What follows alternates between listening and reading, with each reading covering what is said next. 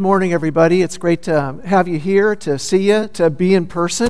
Um, my uh, name, if you haven't met me before, I'm um, one of the pastors here. My name's Gary. Um, it's great to have you here today.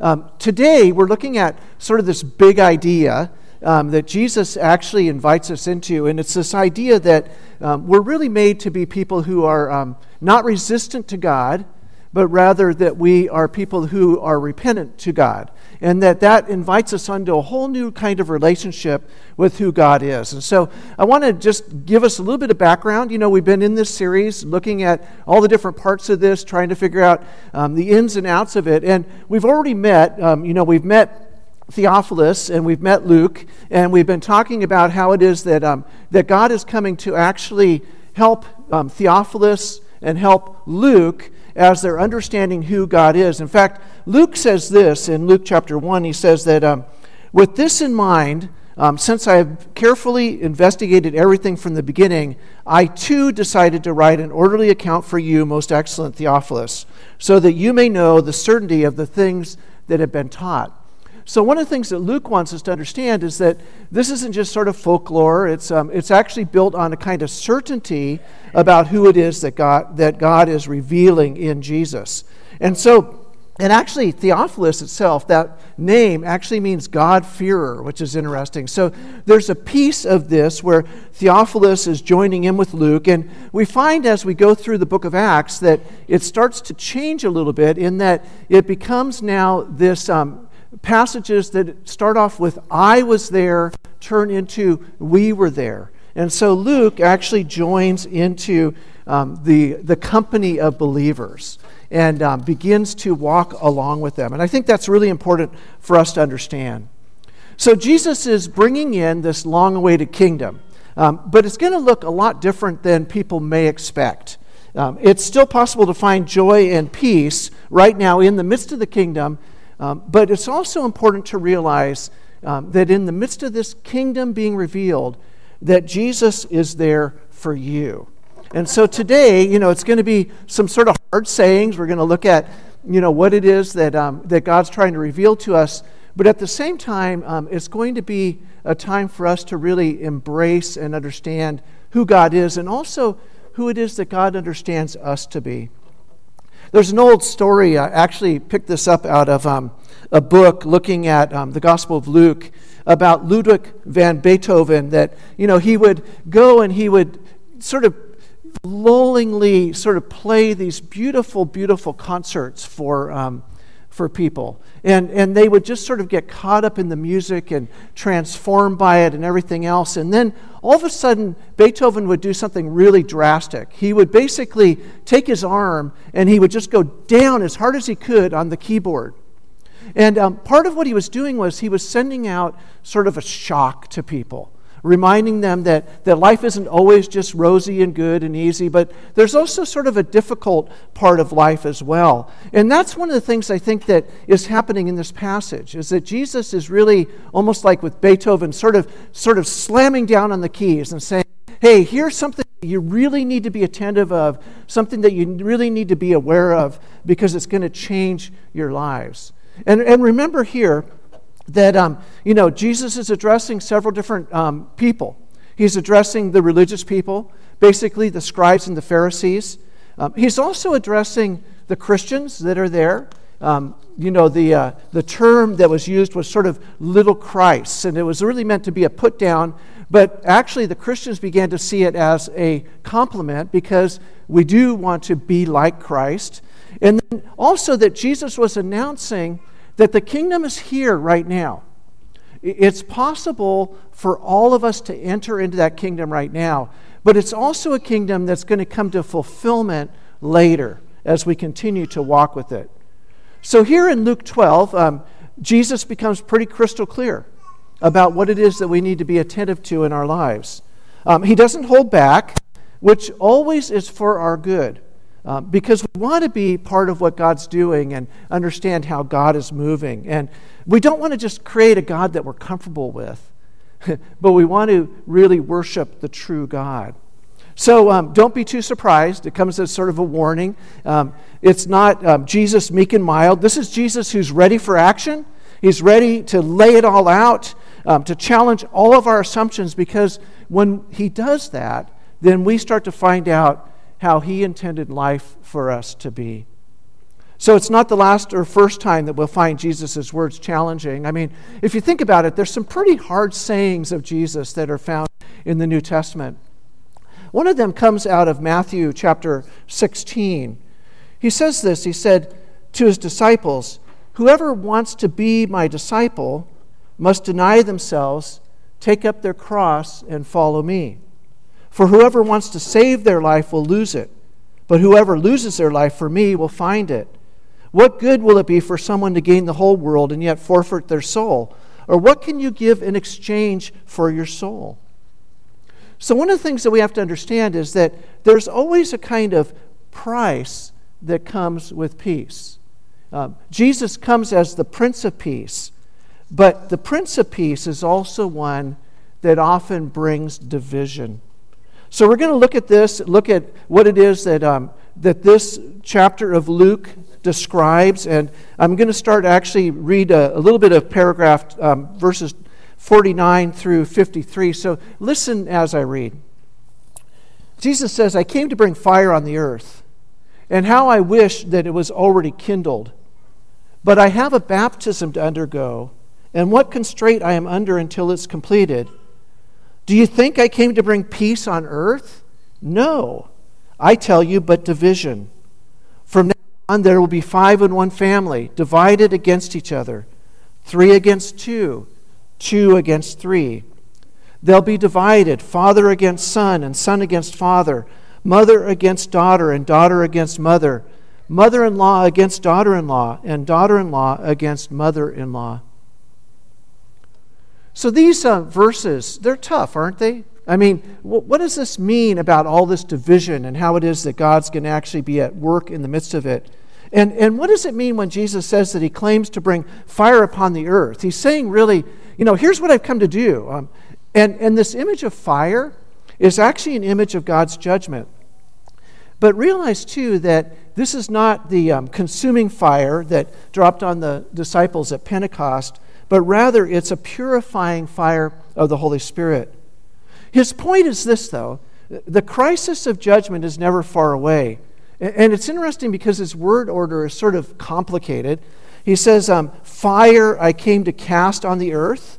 Um, it's really sort of foreshadowed by um, another verse in Luke chapter 3, verse 16. Jesus said this um, I answered them, I will baptize you with water, but one who is more powerful than I will come the straps of whose sandals I am not worthy to untie. He will baptize you with the Holy Spirit and with fire. So Jesus is laying it out here, saying, I have a baptism that I'm supposed to be baptized with. And, and in the midst of that, you need to realize that this is going to demand everything of everybody um, so that they can walk with me and understand me. And so, even though the kingdom is always sort of recognized and characterized by reconciliation, the, amount, the announcement of the kingdom is always something that, that divides. It requires a decision and a commitment. And so this is part of what happens as we come along. I'm going to switch this real quick here so we can see these as well. So today we're going to look at we're going to look at, you know, what does it mean to be resistant to the kingdom as opposed to being repentant? We're going to think about this that, that a decision always, always can cause or lead to a kind of division. And then we're going to talk about this fire and baptism, and then also think about what it is that Jesus means when he says that he's going to come to actually settle debts. So it's important for us to realize that part of what Jesus is saying is this is a new time. Um, these are harder statements, harder sayings. I'm inviting you into this time but he's also saying, let it start right now. So, what does he mean by his baptism? Well, part of what he means is that um, it's probably an allusion to his death. It, it, could also sort of refer more generally to the conflict and distress that he'd be immersed in as he approaches Jerusalem. But he's also saying that he's totally governed by this baptism. He talks about feeling distressed about it um, about feeling under stress by it. And, and as Jesus is approaching Jerusalem, I think the stress of all that just continues to mount. Um, even his own family would be pierced by its effects. He's not alone in this, it's something that they're going to experience themselves. Remember the words of Simeon. Again, this is out of Luke. Um, Simeon says this when he sees this baby Jesus brought to the temple. He said, This child is destined for the falling and rising of many in Israel, and to be a sign that will be opposed, so that the inner thoughts of many will be revealed. And then he turned to Mary and he said, And a sword will pierce your own soul. So the kingdom of God, when it comes, doesn't bring peace, at least not immediately. Instead, it's going to bring a kind of division and a conflict. And those who commit themselves to Jesus should prepare for the opposition they'll face, sometimes even in their own families. The message peace on earth is not received without savage con- or sa- excuse me, savage conflict. And no, even though reconciliation is really the work of the Messiah, um, it's going to be marked by tragic divisions. Look at verse 52 and 53 with me. It's talking about this number of five in the family.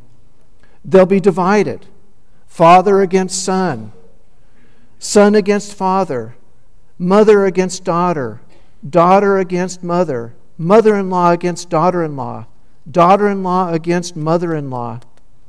It's interesting to note that um, the one division that doesn't seem to happen is that there's not a division between the husband and the wife. And I think that that's probably because of Jesus' prohibitions against divorce. But the church needs to realize that they would face separations between believing and unbelieving partners. Wherever the Word of God um, has been heard, divisions occur among the people who hear it. Peace has a price. It's always more than simply the absence of conflict, it's, it's always calling us to something. And one can only choose the cost for which to fight and the commitments that are worth holding. Earle Ellis said it this way He said, The call for decision is always a call for division.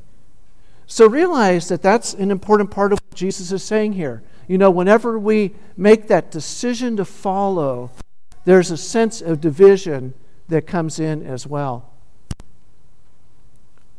So, what do we do with all this so far? And I want to, you know, continue to sort of bring us back to some reflections on it because I think it's important for us to, to think about what we do with it. You know, our commitments that we make don't just simply affect a part of our life, they always affect our whole life. Um, when we set out on a direction or a path, um, it either leads us closer to God or sometimes it leads us further away from God. And of course, the key here really is to make Jesus our highest goal, um, to make him our greatest longing, and then to learn to trust God for the rest. And note that, you know, when we make this sort of commitment of faith, one of the things that happens too is that our attitude towards material possessions will change. The relationships and responsibilities that we have taken on actually grow in a greater kind of seriousness. And following Jesus becomes that sort of dividing line for us, you know, where we find that we're called to be more than we're able to be by ourselves. But the good news of this is that the Holy Spirit comes and helps us in the midst of that. So Jesus draws us to make a commitment to Him. But in doing that, we find that our relationships with others, even those closest to us, are all affected by that relationship and that commitment.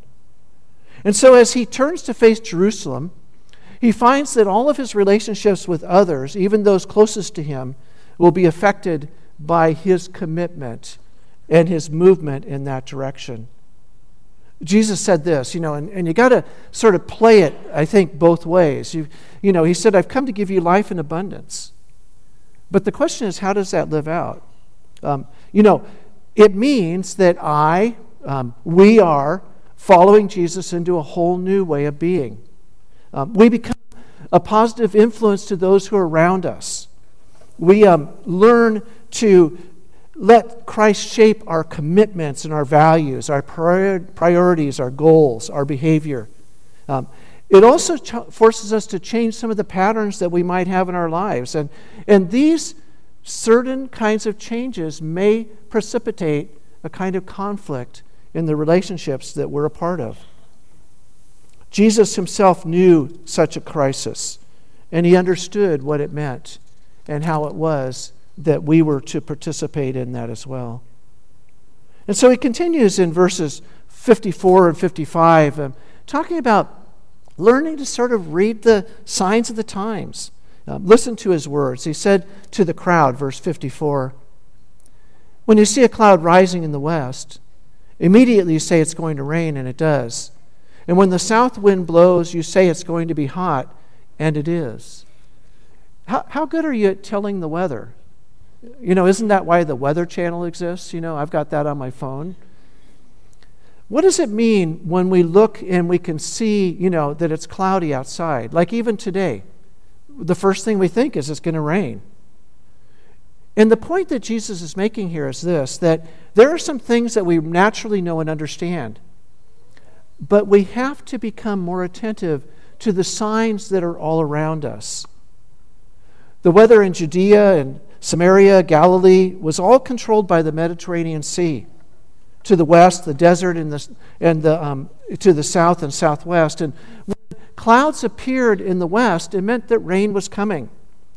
When the blue, wind blew from the south or southwest, they were going to have scorching heat.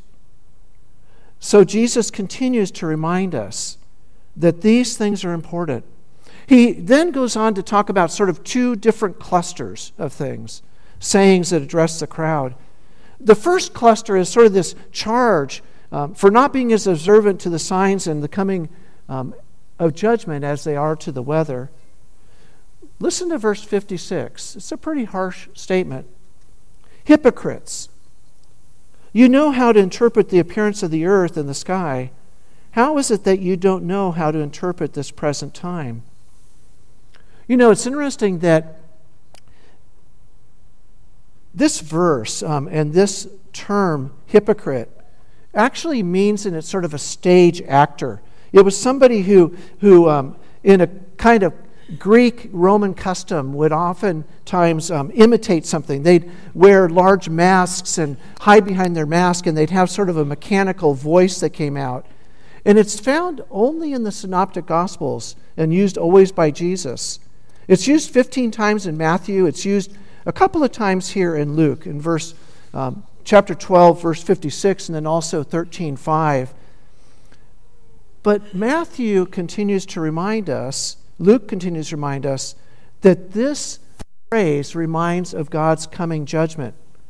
And that we need to be as concerned about hypocrisy of the Pharisees as, as Jesus was in Luke 12, verse 1. So this argument is sort of from the greater, or it's, it's from the lesser to the greater. Jesus starts off by saying, you know, if you're paying attention to the weather, even a, a cloud on the horizon or a puff of sky, a wind, then pay even more attention to the seasons. And that word kairos in the Greek means the opportunity, and it has the idea of being a time which is opportune for action. It's a sign that the judgment is at hand, the present time. And so, Jesus, his works and his warnings are signs that the kingdom is coming, the end is near, um, and that it's time now to act. Now, I don't know what your experience has been, but you know, this whole news about the kingdom coming isn't really a kind of new news to us, is it? I mean, I can still remember 1976 living in Southern California, and um, the Jehovah's Witnesses announced that the kingdom of God was going to come and the world was going to end. And we all started getting sort of prepared for that. And I was working um, actually at a theater in Southern California at that time. 16 years old, I was assistant manager. I was, it was like wonderful. Like I just thought it was the best job ever. And um, but the fact is, is that no one knows the times or the signs. In fact, Jesus says only the Father knows the times and the seasons. Um, I was working at this theater, and we had um, excavated this large um, property right next to the theater. In fact, they were adding on another thousand seat theater. And so they had been digging this up and everything was going on. And one day, um, you know, we were making a lot of fun of the Jehovah's Witnesses because we thought, they don't know what they're talking about. And, um, and one day, about 100 yards of plywood all of a sudden got blown over and tossed into this ditch that was there. And, and for a moment, I thought, oh man, they were right. Like, this is it, it's over, right? And, um, and then all of a sudden, the dust started to clear and everything started to get back to normal. And all of a sudden, we realized, whoops, that wasn't it. Uh, no big deal. And we sort of went on with life. But Jesus says here, be aware of the signs and the times. Watch what's going on. He continues to challenge the crowd to look at these signs. And the second warning comes asking people to make every effort to settle accounts he moves into sort of an interesting thing. The, the end of this passage gets, I think, more and more interesting, but also more and more complex. In verse 57 through 59, he says, Why don't you judge for yourself what is right?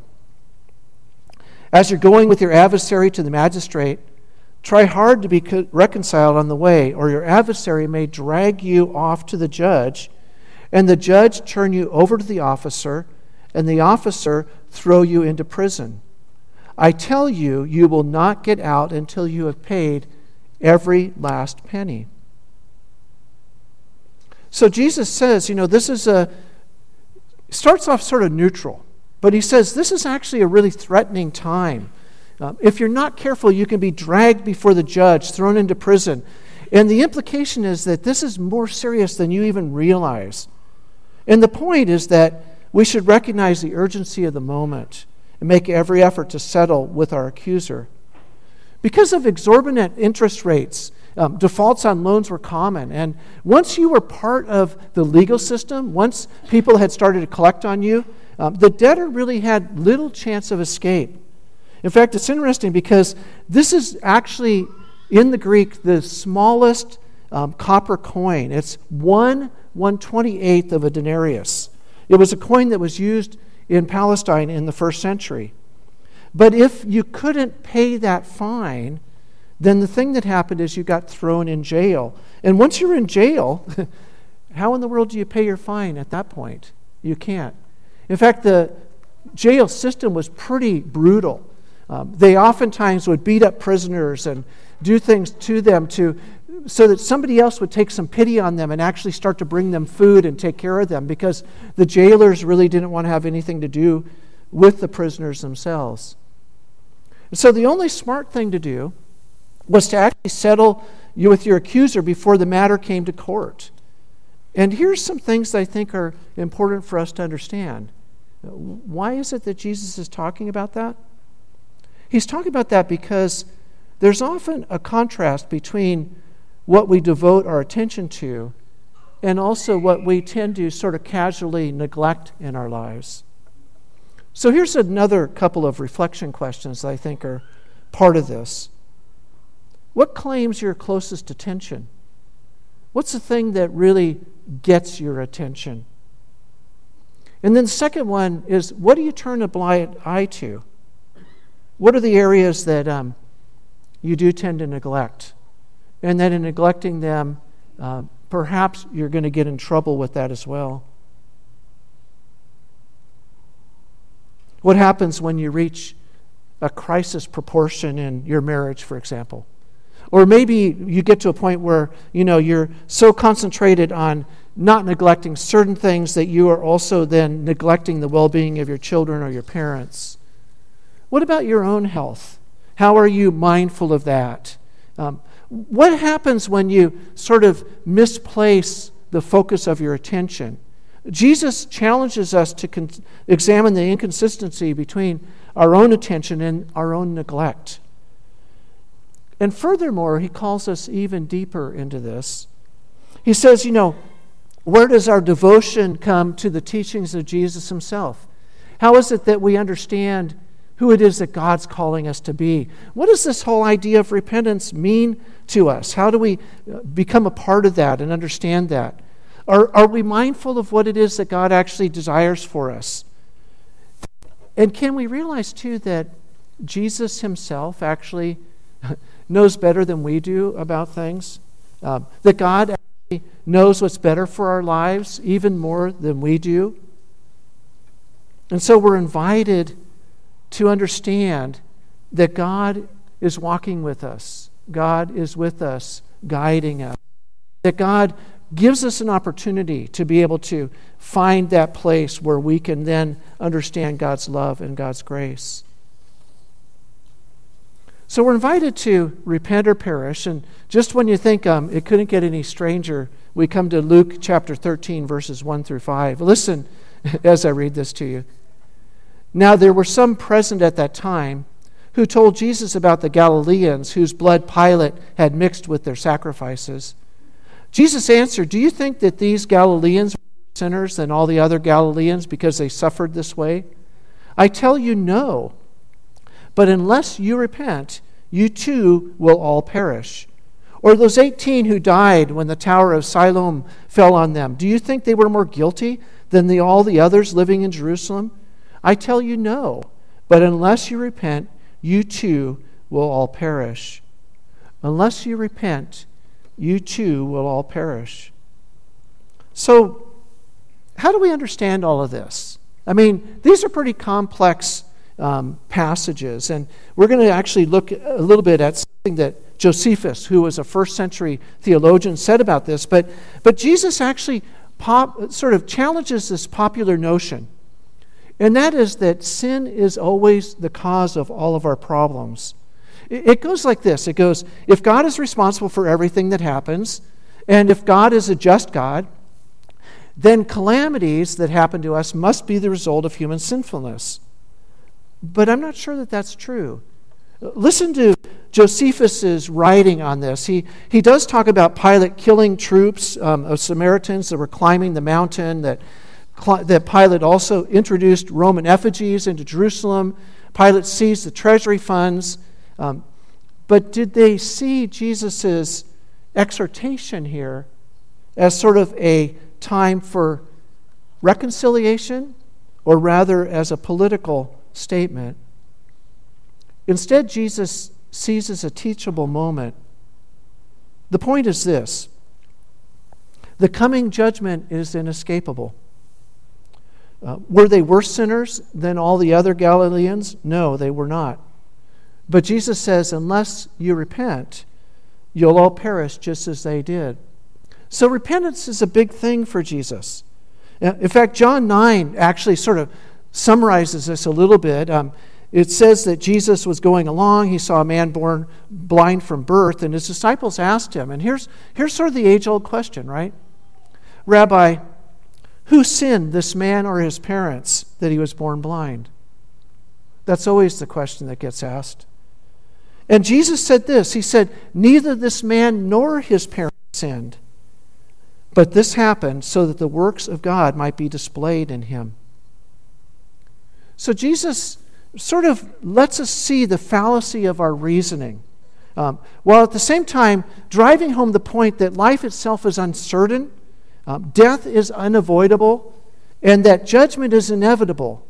Were they any worse sinners than all the others? No, um, they were not. And actually, this kind of theology is always better in theory than it is at actually dealing with the real tragedies that we face in life. Shocking image, but the need for repentance is urgent. And it strikes at a pretty vulnerable point for all of us. Uh, try as we might to protect ourselves or those we love from every single danger, disease, traffic accident, crime, mental or emotional disorder, random act of violence. But Jesus says that these calamities are not God's doing.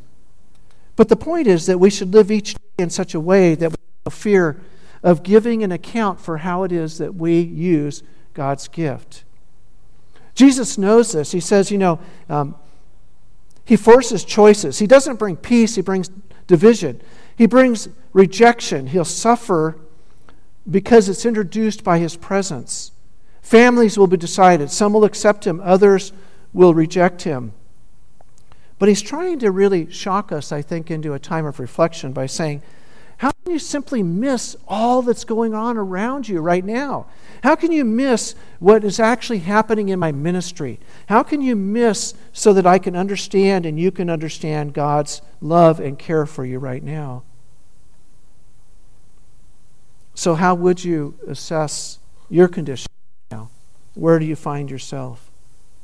God is always just and fair. Death exists in a fallen world, and nothing tends to expose our mortality more than when death comes suddenly, when it cuts short a life. Um, and the choice is always ours that we can either turn and face God, or we can turn and blame God. So it brings us back to this theme of repentance. What does it mean to repent? And how do we understand God's grace and love for us? So I'm going to actually invite you, if you're open, to do something with me. I'm going to invite you to stand up, if you don't mind. Like you've been sitting a long time right now, so if you're open to that, stand up for a second. Thanks. You're such a good, you're nice people, I'll tell you. So, and what I want you to do is I want you to sort of, you're, I'm going to turn so I'm like you, like hold up your right hand. Okay? Okay, so now with your right hand, turn and face this wall over here. So when Jesus calls us to repent, part of what he's saying is that, um, that we turn and we face a certain way. If you imagine this wall being, you know, that Jesus himself is saying to us, um, you know, look at me, come to me, understand who I am. Now turn for a second and turn all the way around, left hand up, go the other way, this way, turn to this wall. You see, to repent is to turn 180 degrees and to face the other direction. All right, you can sit down. That was good. Good job. Nice job. Thank you very much. You helped me with my um, my my problem. So anyway, um, so what is it that we need to do? Well, we need to understand that um, that God invites us into a new way of being. To repent is really to change our direction. And Jesus has this idea that we need to turn to face God more, to hear God's message, to, um, to be re- rightly related to God. And with repentance comes not only a change of mind, but also a change of direction. And since direction and orientation is directed to faith in God, that is why the Old Testament talks about this as a kind of turning. So, how do we understand this and live into it? You know, reading the signs and times of today might be a little bit different. The evidence of God's work through Christ is left in the testimony of Scripture, the evidence of transformed lives, and the ministry of the church at large. And the church, by its very existence, emerging from nothing and growing through the last 20 centuries, is really a testimony of God's work and love. In all the corners of the earth, Jesus is active, sometimes in places far distant from that of the original new community. And the gateway to the church is still the same as it was even back then. It's that God is inviting us to let go of our sin and to accept God's offer of free grace for us. You know, either Jesus does this in our place by his grace and sacrifice on the cross or this passage seems to say that we will pay for every last cent before God, that it results in a debt that we can never actually pay, which is exactly why grace is so important. When I realize that I need a Savior, then I realize that I can't save myself. When I try to save myself, it puts me on an endless treadmill of trying to please God, um, instead of realizing that God is actually already pleased with me and that God wants a relationship with me. And the starting point of turning is to turn and embrace God's love for us by repenting of our sin and accepting God's grace. And that's why Jesus stresses so strongly the need for repentance in chapter 13. Since we're all sinners, we need to turn to God for forgiveness, and the call of Jesus to repent is timeless. Whether the call is issued to a covenant nation like Israel or to individuals like us who need to enter into a relationship of grace and forgiveness. But you have to understand, too, that it's in light of this, oftentimes our, um, our portrayal of Jesus, our contemporary portrayal of Jesus, is actually pretty skewed. One of the things that our culture tends to see is sees Jesus as a man who didn't engage in confrontation or in judgment. Um, he came as the ultimate peacemaker, establishing peace at any cost, never challenged anyone other than to call for love and tolerance. Um, as a teacher of wisdom and a teller of parables, he didn't force people into hard choices. This is what some of the critics say. Or if he had, nothing to do, or if he had, it had nothing to do with his own personal need for Israel to reform. Scot McKnight, sort of piggybacking on this, um, writes some good stuff about how it is that Jesus oftentimes is seen as the sage, the religious genius, the social revolutionary. He says they're all inadequate portraits of the one who comes to bring us to God. Here's what he writes He says, My fundamental disagreement with each of these ideas of Jesus is that this Jesus would never have been crucified. He never would have drawn the fire that he did. He would never have commanded the following that he did. He never would have created a movement that still shakes the world. Jesus, who went around saying wise and witty things, would not have been threatening enough to have been crucified during Passover when he was surrounded by hundreds of people who liked him. A Jesus who was a religious genius, who helped people in their relationship with God, was kind, compassionate, and gentle, would not have been crucified either. Jesus understood that he was a figure who would bring division. He was clear about how life was supposed to be lived, and he was clear about how it was that he fit into God's plan. Simply put, for all of us to realize, Jesus is the way into a relationship with God. And Jesus' ministry continues to confront us, not harshly, but directly, by calling all of us to account before God. His call is not to bring peace at any price, but rather to sort through humanity in order to draw some to Him, while others will also turn away. We make the great mistake if we try to manipulate the biblical Jesus into a Christ that fits our image of what we'd like God to be like. And so the challenge comes we must repent and turn, or we will too perish. So, what does it mean to repent? Well, it's a reorientation to a new life. To repent is not merely to regret things that we've done or apologize to them or to recognize the wrong that's been committed, but rather to repent is to agree that a change of direction is required and then to respond accordingly. Repenting means understanding that life lived outside of God in Christ is not life as God meant it to be. So, today, as we're um, coming to the end of this sermon, I'm going to start to invite the um, band to come back out at this point. I also want to give you an opportunity to, um, to acknowledge God's love and an opportunity to repent and realize that God is with you. Um, it's a chance to turn and face Jesus, to let him lead you, to stop going your own way, to say, Lord, show me the way you would like to go. Repentance itself is the starting point of our new life in Christ. It includes an admission, an admission um, and need for God to take over and work in us and through us. And it's never too late because the fact of the matter is, God is always gracious.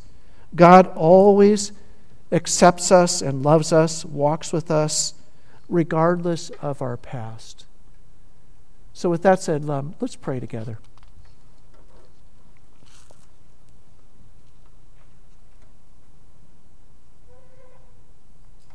Lord Jesus, we thank you that, um, that even in the midst of these tough words, that you are a God who brings truth and love. And we desire that more um, each day as we continue to live out this life that you've called us to. God, I pray today that, um, that your Spirit would just move among us and be with us.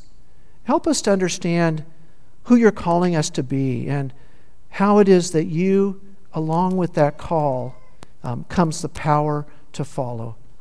Thank you, God, for being here. Thank you for your love and grace. We pray all these things in Jesus' name. Amen.